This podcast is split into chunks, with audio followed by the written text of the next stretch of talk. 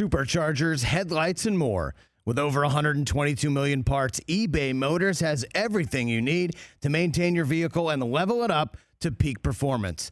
And with eBay Guaranteed Fit, your part is guaranteed to fit your ride every time or your money back. Stay on your A game with all the parts you need at the prices you want.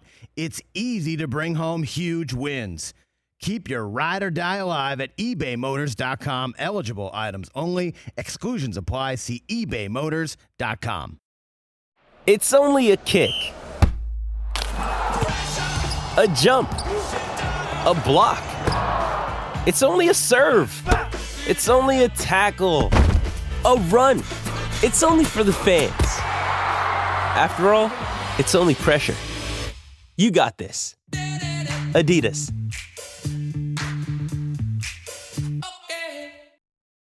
Oh my god, you guys are my favorites. This is the Rich Eisen Show.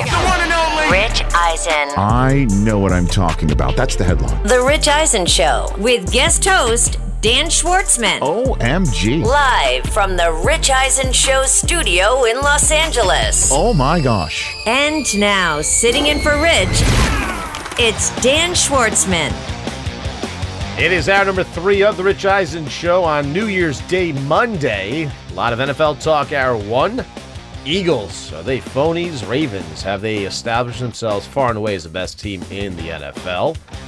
College football talk, the playoffs begin today. Kickoff in three hours, Rose Bowl, Alabama and Michigan. Then it's the Sugar Bowl, and that's Washington versus Texas. But the NBA season rolls along. A trade went down this weekend involving the Knicks and the Raptors and came out of left field and surprised a lot of people, especially in New York. Was it a good deal for the Knicks or a better deal for the Raptors? And by the way, the Knicks are suing the Raptors in something completely separate, as hilarious as that sounds. Let's get more details. Steve Aschburner, senior writer, NBA.com, joining us. Steve, Happy New Year to you and the family. I cannot believe it's 2024, and 24. And it got off to a bang if you're a Knicks fan with a big trade. They shipped uh, RJ Barrett. They shipped uh, Quickley, who's a you know a, a, fan favorite, and the big prize coming back from Toronto, OG Anunoby. I hope I pronounced it correctly. I probably didn't. Uh, did the Knicks do well in this deal, or did Toronto do well in your mind? Uh, hi, Dan. Thanks for having me on. Um, yeah, they may want to uh, amend that lawsuit to uh, to for, from da- some damages for this trade. Um, I happen to like this deal from the uh, from the Raptors side of it. Um, I think they have a, a you know two useful parts. Um, Quickley is an intriguing player. I don't believe his potential has been fully tapped yet.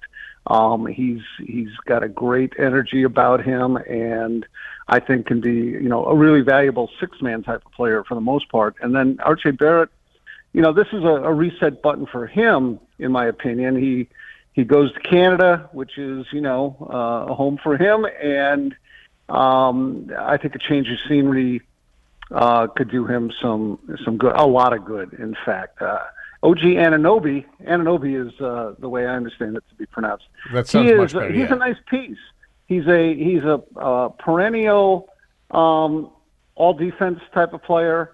Um, his his offense comes and goes. Uh, you know, if if if this is going to pay off for the Knicks long term, because he's a guy that's got to be signed again um, in the off season, and his salary may double. If it's going to pay off for the Knicks, it's going to have to be sort of number one of a one-two punch. It's going to it's going to, in my opinion, require another shoe to drop in terms of moves. You know, I thought Barrett and Quickley and a few of the other players on that Knicks roster, um, they're there to sort of balance out quality by by providing quantity to the teams that you enter into deals with. So in this case, Toronto gets two guys for one, and and that's how New York can can you know add some stars or near stars. And and now two of those pieces, two of those chips are gone. And you, know, you could say, well, they didn't give up draft capital, but I don't think there's many fans in New York that, that get more excited about draft capital than they do what's on the floor at any given moment. I know Tom Thibodeau does not uh, particularly value draft capital, as, as coaches really shouldn't. Their future is right now. And uh, fellow players. I mean, you know, what do they care about high draft picks down the road? That's just somebody who might replace them. So I think I think New York is a team that that perennially should be trying to uh, compete right now. And um, OG Anunoby is a, a, as I said, a piece, but not nearly enough. I mean, he's not a shooter. They need shooting. Uh, they need more offense, and um, uh, you know we'll see. Maybe by the trade deadline, they can they can you know bring that other other player to them. Steve, I don't disagree with you uh, in terms of the fact that you know maybe the Knicks should have brought back more. If you you know when people talked about Quickley and they talked about R.J. Barrett, the thought was maybe you get a Donovan Mitchell type, more of a star, more of an offensive fire guy than what they brought back from Toronto. That said, though, you kind of wonder, though, don't you, Steve, if Leon Rose just felt he had to make some sort of a deal. This team's languishing right around that 500 mark. They the defense has been awful. They give him a ton of points. Barrett has never developed a shot. He's always been kind of an inconsistent shooter, maddeningly so, by the way, considering some thought he could be the best player to come out of that draft because he was probably the top talent going into college uh, the year that he went in. So maybe Leon Rose, Steve, felt that at some point he just had to make a deal. Do you kind of look at it that way? Well, I really hadn't, but I mean that's a, that's certainly a, an arguable point. Um, I just think that that's a that's maybe among the worst reasons to make a deal is because Agreed. you just feel like yeah. you have to do something. And and you know now I, I've read I don't fully grasp the agency elements to this. The fact that Leon Rose and Tom Thibodeau and other play there are players in there that are all represented by the same agents or agency, and that somehow having more of those people, more of those clients of the same firm, will translate into on the floor success. I don't. I don't see it. There might be a comfort factor in you're hanging around people you know and you're negotiating with people you know, but that doesn't end up, you know, uh, where the fans care about it the most. So um, maybe it was a deal for a deal's sake, but um, boy, I'd hate to think that they've resorted to that. And and you know, certainly with um, you know a month and a half before the trade deadline, I, I would think you'd want to just keep your powder dry until you know what really is out there. You know, you'd think that, Steve, and I agree with you, but you know, on social media, fans are saying, Why do we have all this draft capital? Why are we stockpiling this? We've let this guy go elsewhere, we've let that guy go elsewhere. Yes, Jalen Brunson was a great free agent signing, really an incredible free agent signing, but in terms of deals made by Leon Rose, it like he's getting all these assets to make that blockbuster deal. And every time a player becomes available, right? Mitchell becomes available. He goes elsewhere. Cleveland jumps in and grabs him.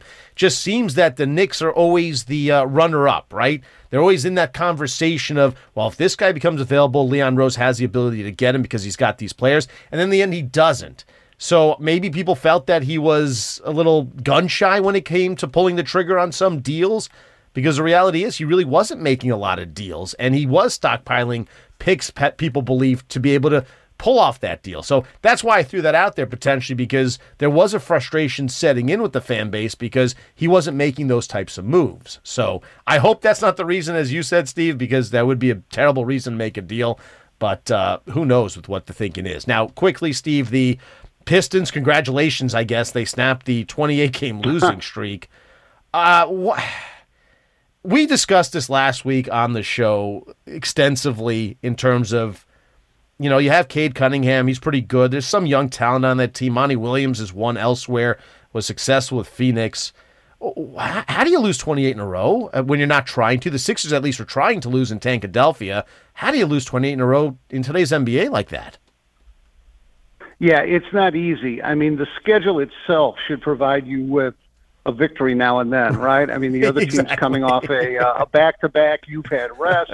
Um, they've got young legs. Their roster, I guess, probably has too much too much youth and not enough experience. They don't have solid veterans in that locker room, uh, particularly in the early part of the year when uh, Bojan Bogdanovic was was injured. You know, so he wasn't a factor, and so they just had a bunch of young kids trying to feel their way uh, themselves.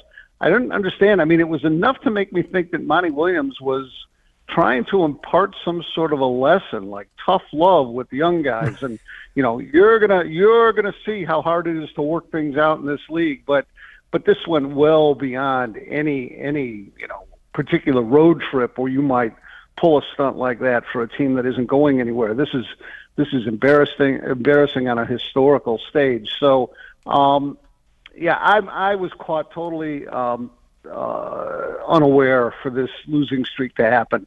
I've chronicled. I, I I write a weekly ranking of NBA rookies, and I've done this for several years. So I was writing about Cade Cunningham when he was a rookie. I've been writing about um, uh, Jalen Duren and and Jaden yeah. Ivey when they were rookies. I'm writing about uh, Ausar Thompson, you know, this year, and Sasser as a, as rookies.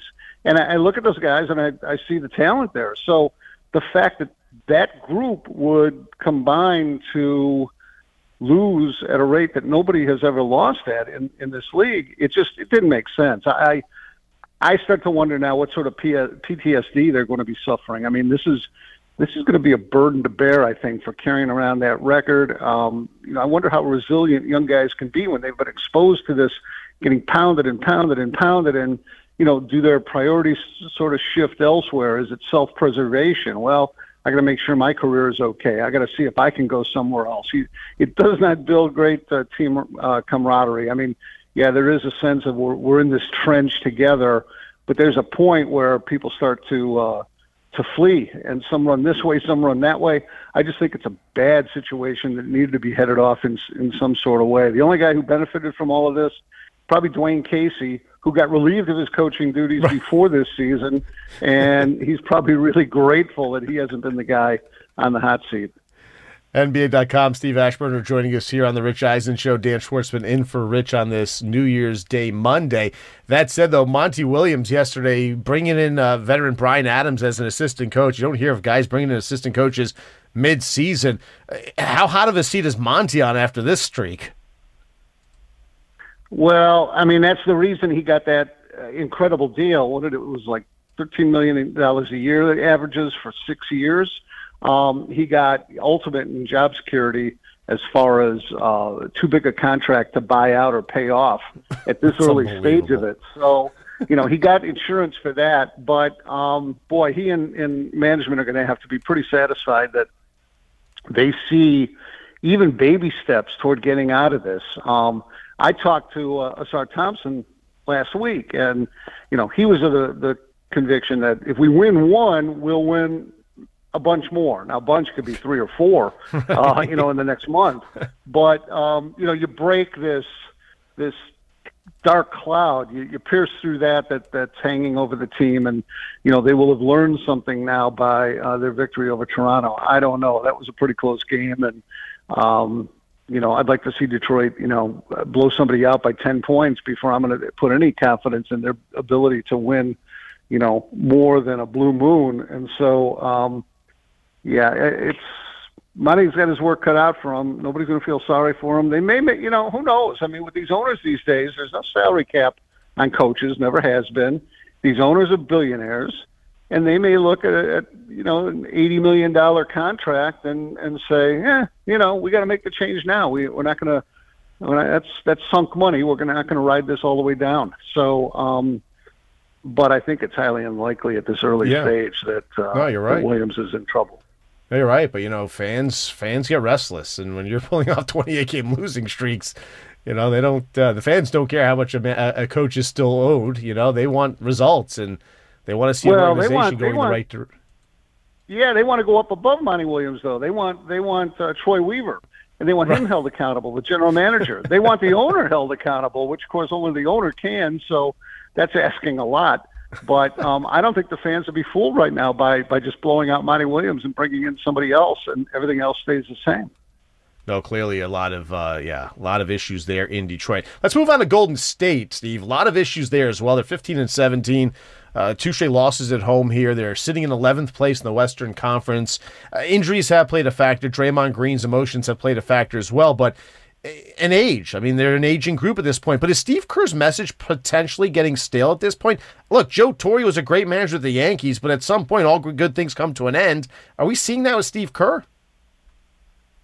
You know, that's not a bad point. I mean, they're they're very good coaches who, even in their um, in their prime, in terms of clicking with their teams, you know, have talked about the shelf life for a coach, and some say it's five years, some say it's seven years um, either one, you know, Steve Kerr has, has been there as long or longer. So, you know, that's that's possible. I, I think that could be a contributing uh, factor. But the other things you mentioned, Draymond Green's uh, nonsense, and just the the core that's aging, sort of beyond its uh, championship contention possibilities. I think those are probably more um, more pertinent, and the fact that the uh, we're seeing payoffs for losing in the past and stockpiling of draft picks and maturation and development of younger players in in other teams in the Western Conference. I think the the competition's gotten tougher for Golden State. So um, I think what they're experiencing is is pretty um, familiar across pro sports, and then you factor in that they haven't had, you know, a great drafting situation. I mean, Jonathan Kuminga should be paying off more uh, than he is at this point. James Wiseman was a blown pick, apparently, Yeah. based on how quickly they moved on from him. So if you're not constantly backfilling, no matter how good you are, it's, it gets harder to prop up, you know, that, that same old group again and again and again. You know, but if you're Steve Kerr, you look at Gregg Popovich, and while they're struggling there in San Antonio, he's got his golden goose, right? He, you know, he had Tim, he had David Robinson, then he had, you know, Tony Parker, Tim Duncan, that whole group of talent. Now he's got himself the golden goose with uh, with Wemby, right? He can look at that and say, "Hey, this is a reason to stick around because I can win with this guy. This is my next act." If you are Steve Kerr, though, the window's closing and there doesn't seem to be that guy that reopens it on that roster, right?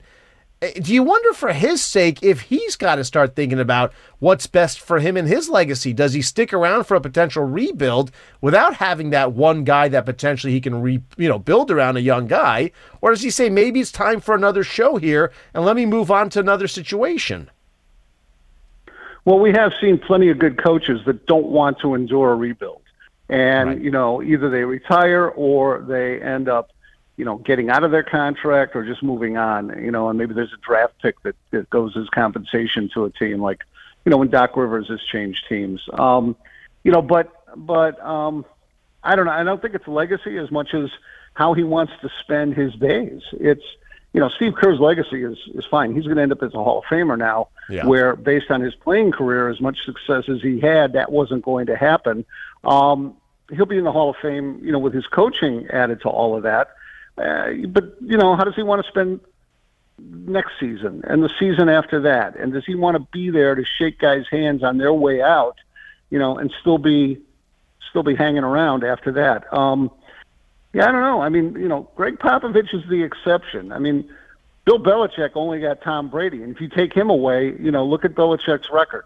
Um, Gregg. Popovich has replenished these guys, you know, time after time, and um, has ridden them, you know, for what 15 to 20 year Hall of Fame careers. I mean, he could probably do that with Wembanyama if he wanted to stick around until he was in his late 80s. You know, Right. Popovich, I mean. Um, but that's rare, and and I think that there's a reason that that you know coaches end up getting. Well, there are many reasons, I guess, why coaches end up getting fired. But one of them is this sort of useful life and connection with a group of players, and and how often can you uh, replicate that? No, you're right, and and I think a, a classic example is really Andy Reid, right? He had it with Donovan McNabb in Philly, had a nice 14 year run there, didn't win anything though in terms of a Super Bowl. Goes to Kansas City. Wow, Patrick Mahomes falls to him, and look what happens. He looks ahead and says, "I can. I'm, I'm getting older, but I can do this for another 10 years, win 12 games a year, and maybe a couple of more Super Bowls, riding with Mahomes." And I think for Popovich, he sees the same thing with Wemby, saying, "It's not like I'm sticking around, and sure, we're not winning anything this year, but." I build around this one guy who is potentially a unicorn.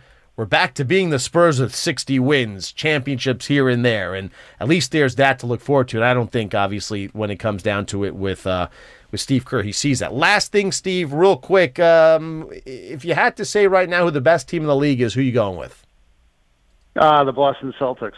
I think they've got the talent. I think they've got the depth. I think they've got the experience, and they certainly have the uh, the ambition, having you know gotten to the finals a couple years back, and um, you know feeling that they've had that window open now for a couple of years, and and you know this is the time to you know to really strike. They got Porzingis. That was a huge acquisition, and then they go and add uh, you know a highly valuable player from their chief competition in the East, which was Jrue Holiday from the Milwaukee Bucks. Yeah, the Bucks got Damian Lillard, but as a two-way player, you know, most people would take Jrue Holiday over him, and that's that in essence, that that sort of uh, replaced Marcus Smart, who they gave up for the Porzingis deal. So they got Porzingis essentially for, you know, for really nothing. They didn't give up anything because they they replaced Smart with Holiday. I just think that they're a better team. I think Joe Mazzulla learned a lot last year, and we all wrote about it while he did it. Yeah. And um, I just think they're they're they're superbly positioned to uh, not only come out of the East, but to take on whatever the uh, the best team out of the West is. So well built, no question about it. Star power there, great role players, and you said it, Porzingis. What a move that's been so far for them, paying off big time in terms of what he's brought to that team. NBA.com, Steve Aschburner. Steve, again, happy New Year to you and the family. Enjoy 2024. Appreciate you hopping on. Yeah, you're welcome, Dan. You too.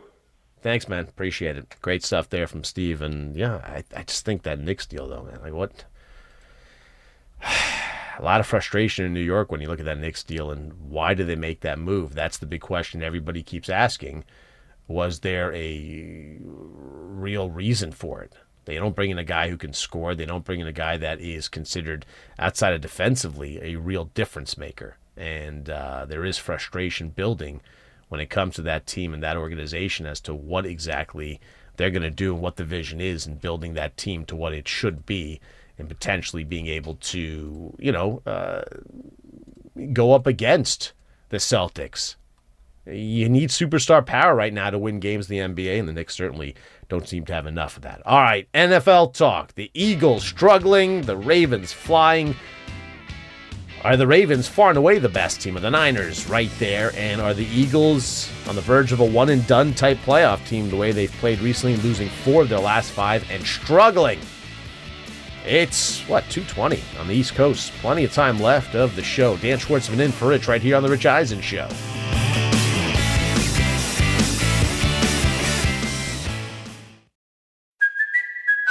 Kaley Cuoco for Priceline. Ready to go to your happy place for a happy price? Well, why didn't you say so? Just download the Priceline app right now and save up to 60% on hotels. So, whether it's Cousin Kevin's Kazoo concert in Kansas City, go Kevin, or Becky's Bachelorette Bash in Bermuda, you never have to miss a trip ever again. So, download the Priceline app today. Your savings are waiting.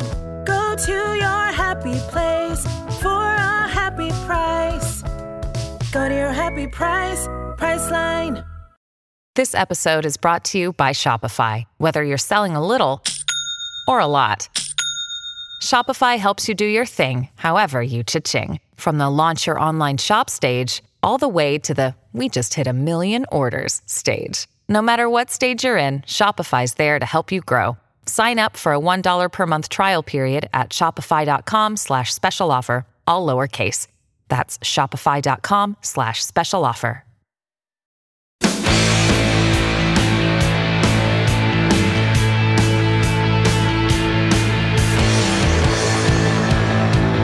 Fourth and 27 for the Bengals at their own 38 yard line. Kansas City 25, Cincinnati 17, 114 to go in the game. Six DBs for the Chiefs. Backing up. The Bengals got to get to the 35 of Kansas City for a first down. Browning Again, stepping up. He's throwing long down the right sideline. And the pass is going to be broken up! Broken up! Broken up! Tee Higgins, the intended receiver. Chamarri Conner, the rookie out of Virginia Tech, dropping to knock it down at 107 to go in the game. And the Kansas City Chiefs are going to win the AFC West for eight consecutive years. That is second in National Football League history, only to the Patriots of 2009 to 2019. That is courtesy of the Kansas City Chiefs radio network. Chiefs pulling it off. Coming back from a 17 to 13 halftime deficit, they outscore Cincinnati 12 0 in that second half. They take it 25 to 17. And with I that, need to, the Chiefs I need to take won. a shower after that. I feel Uh, dirty. You probably haven't gotten much sleep since that. And by the way, no offense. The Raiders couldn't take care of business, by the way, themselves, losing 23 20 to the Colts. So blame them, right? This game, frankly, didn't have any meaning considering they can't beat the Colts, Yeah. Yeah. right? So I understand your frustration. I understand your anger, but the reality is the reason why you're Las Vegas Raiders aren't moving on is because of their own inability to win games that they had to win. So who are you blaming? Who are you blaming, buddy? I blame everybody That's on else. Your team. It's- That's I right. blame- Blame everybody else, right? That's a great fan. I'm not going to blame anybody but everybody else. Everybody else. It's everybody else's fault that uh, the Raiders couldn't make the postseason. And this hasn't been a great year for the Chiefs, and, and they struggled in this one. It wasn't as if they were dominant and you know they showed everybody, and yeah, they they they proved that everything's okay, and they've righted the ship, right? Like they haven't proven that. There's still a ton of question marks going on as to what's wrong with this team. Because there definitely seems to be a lot wrong with this team still. They're not able to dominate the way they were in the past. They were not able to, you know, get out there and and and just put people at ease with the concerns they have. People have a lot of concerns with this team and yeah, look, the Cincinnati Bengals gave a run for the money with a backup quarterback. Right? Let's not forget they had a backup quarterback in this game. This was Jake Browning. This wasn't Joe Burrow.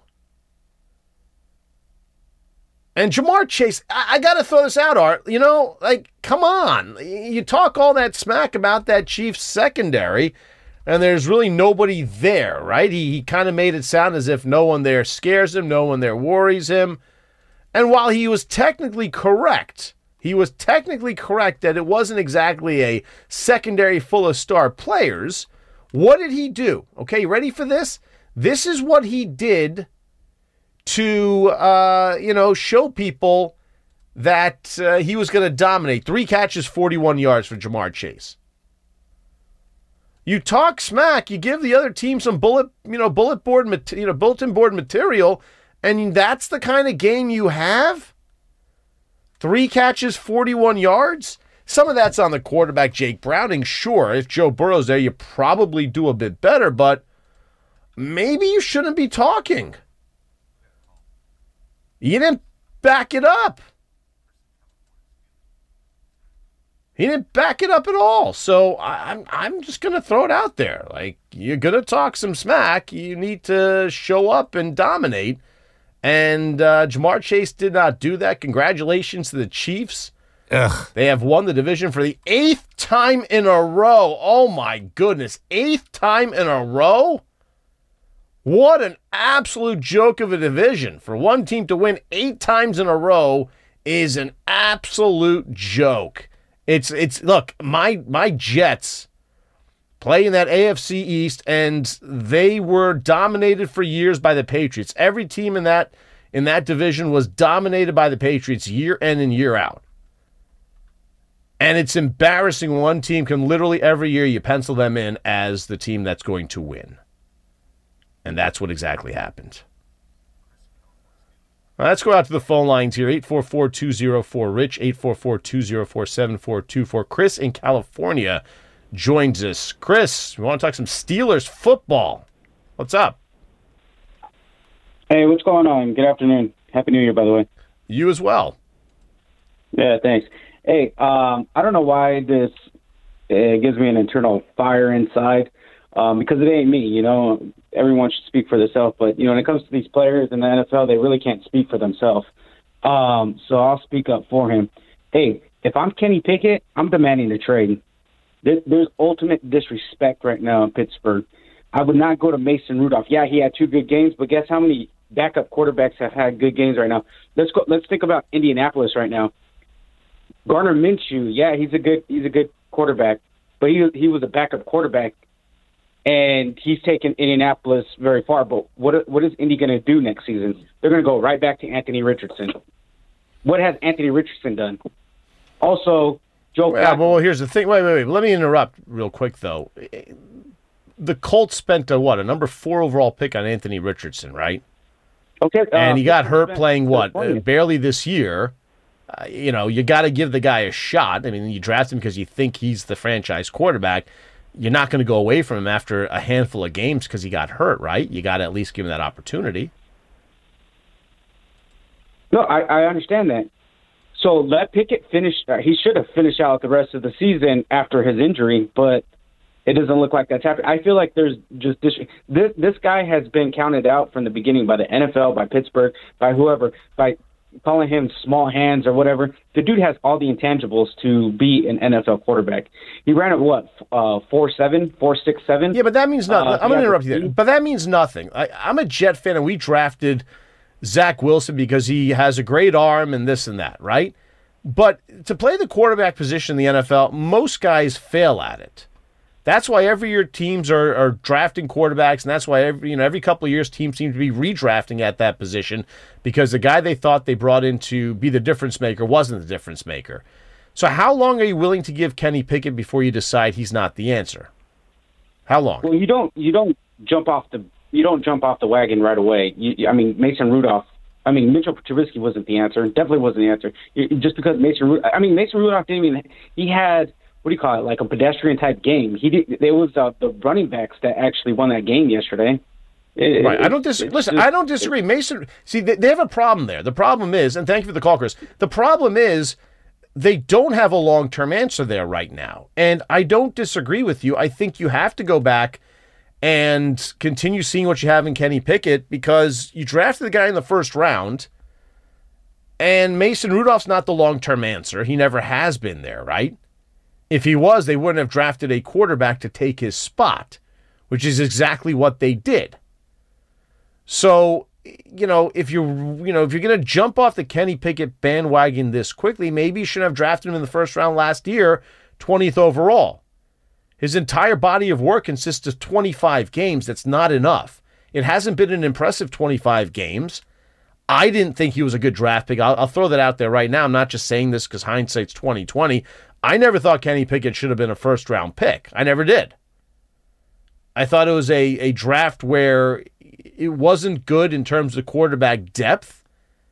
And a team that usually doesn't, I think, reach in a draft kind of reached in this draft to bring in a guy because they needed a player at that position. I don't know how much they really loved Kenny Pickett, but they brought him in and it hasn't worked out.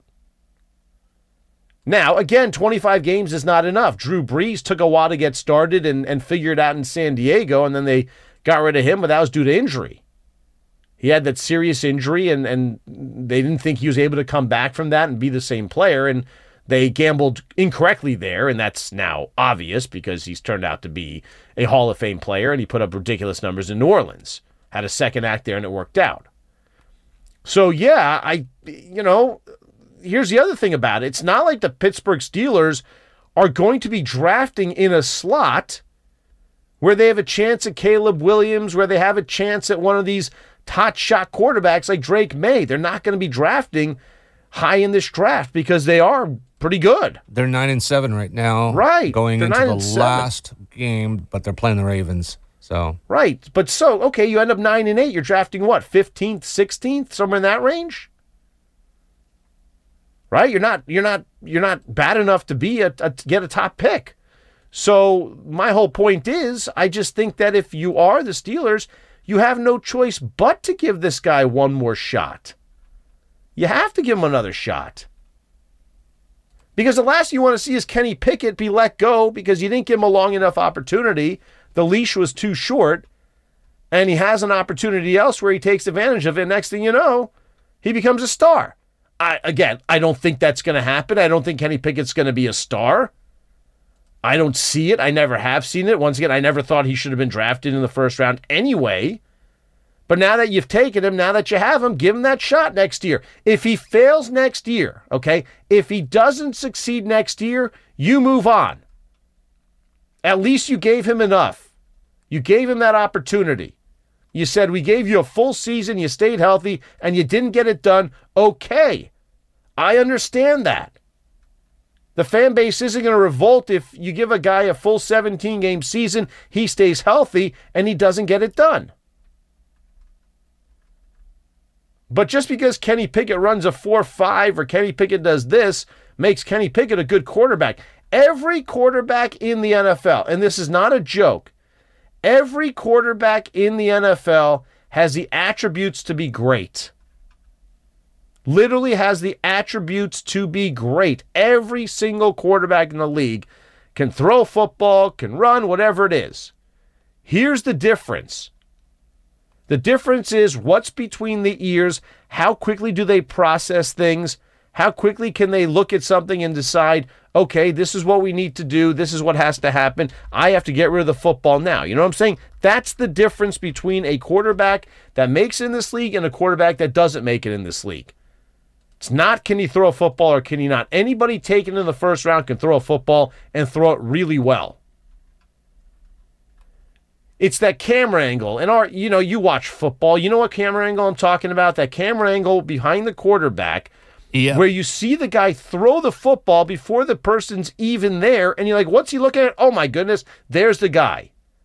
He just suddenly appears right where the guy's throwing the football. Yeah, you know what I'm talking about. Yeah, that's many reps in practice to do that. Absolutely. And, and by the way, most guys never figure that out.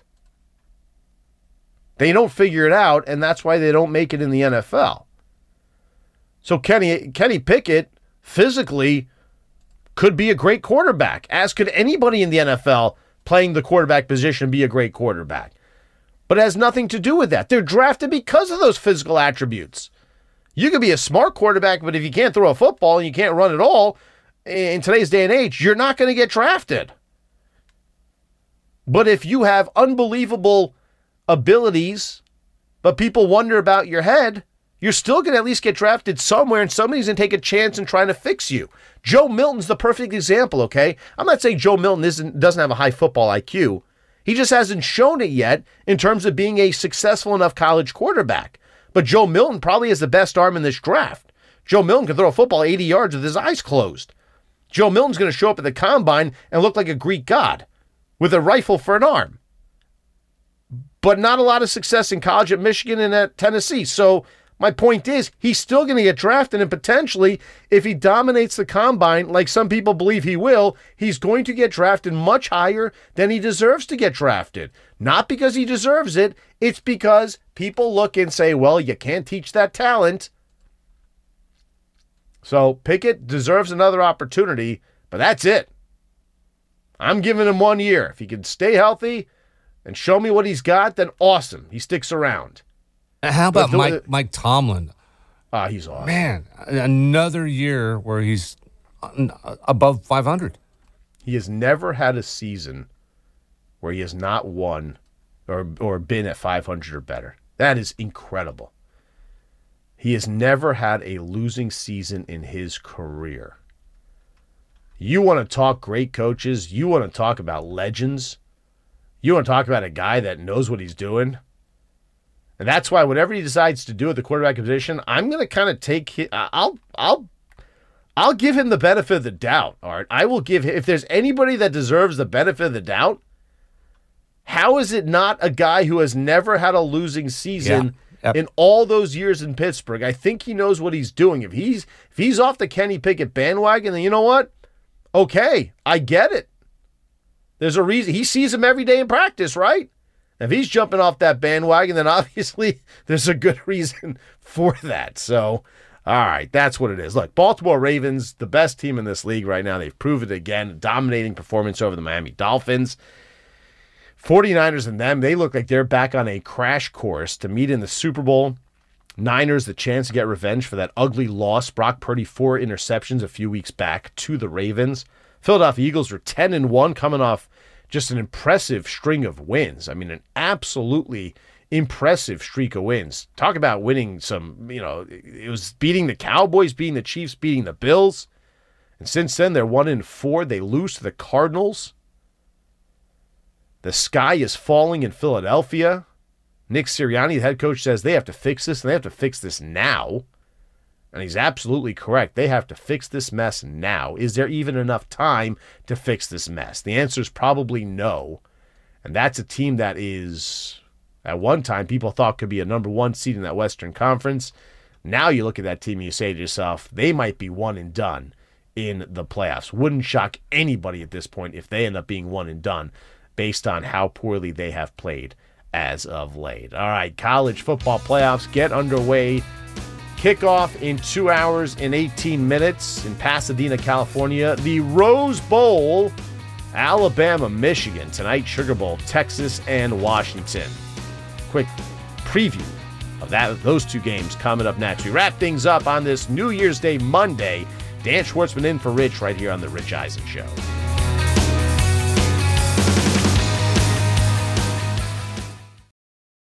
When you need mealtime inspiration, it's worth shopping Kroger, where you'll find over 30,000 mouthwatering choices that excite your inner foodie. And no matter what tasty choice you make, you'll enjoy our everyday low prices, plus extra ways to save, like digital coupons worth over $600 each week. You can also save up to $1 off per gallon at the pump with fuel points. More savings and more inspiring flavors make shopping Kroger worth it every time. Kroger, fresh for everyone. Fuel restrictions apply.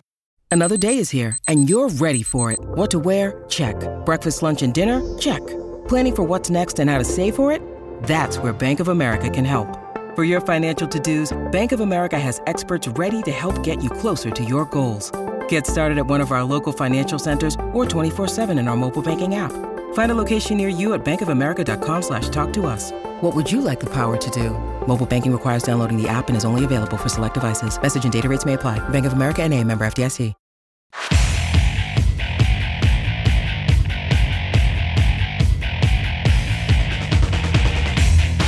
Shotgun snap. McCord back to throw. Michigan bringing forward. Pressure up the middle. Thrown over the middle, and it's intercepted at the 22 yard line and down to the turf. Rod Moore, the free safety. Michigan will beat Ohio State for the third straight year. And that is courtesy of Westwood One. That was the call. Michigan knocking off Ohio State on their way to this undefeated season so far. That will be tested today, 5 p.m. Eastern Time kickoff, as they are hosting, or not hosting, I guess, they are playing Alabama in the Rose Bowl. And unbelievable matchup. It is Saban, it is Harbaugh. Winner moves on to the national championship game in Houston, Texas on the 8th. They will await the winner of tonight's game, the Sugar Bowl. That is Texas versus Washington. And the debate really is who's the more talented team? Is it Michigan or Alabama? And I think, look, both are very talented, obviously. I give Michigan the slight edge in terms of talent, but I give Alabama the edge in terms of coaching. And that's a formula, by the way, that beat Georgia in the SEC championship game. Let's not forget that, right? Right. Alabama was not the better team in the SEC championship game when they faced Georgia. They weren't. Georgia was the more talented team. They were coming off two straight national championships. But there's the Nick Saban effect, the Nick Saban factor. I'm not saying that Nick Saban just out there wins you games, but certainly having Nick Saban as your head coach has a factor to it, plays a role. I don't think it's going to happen tonight. I know you don't. Nope. You're you're going nope. with the talent of Michigan, and I get that. Look, you can cut this any way you want. What a great fight song, by the way. It really is a great fight song. One of the best.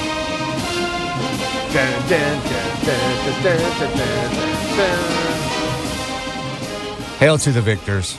Hail to the victors. Now, listen, I spent a year and a half down in Alabama. I used to hear that fight song all the freaking time and it's uh, it's a lot of fun. You show up at a game at Bryant-Denny. It's awesome. You hear Sweet Home Alabama no less than a million times in the parking lots as people tailgate leading up to game time. And they're tailgating there at 6 a.m., 7 a.m. Uh, prior to kickoff at noon. So people take it very seriously there. And it's a great time, don't get me wrong.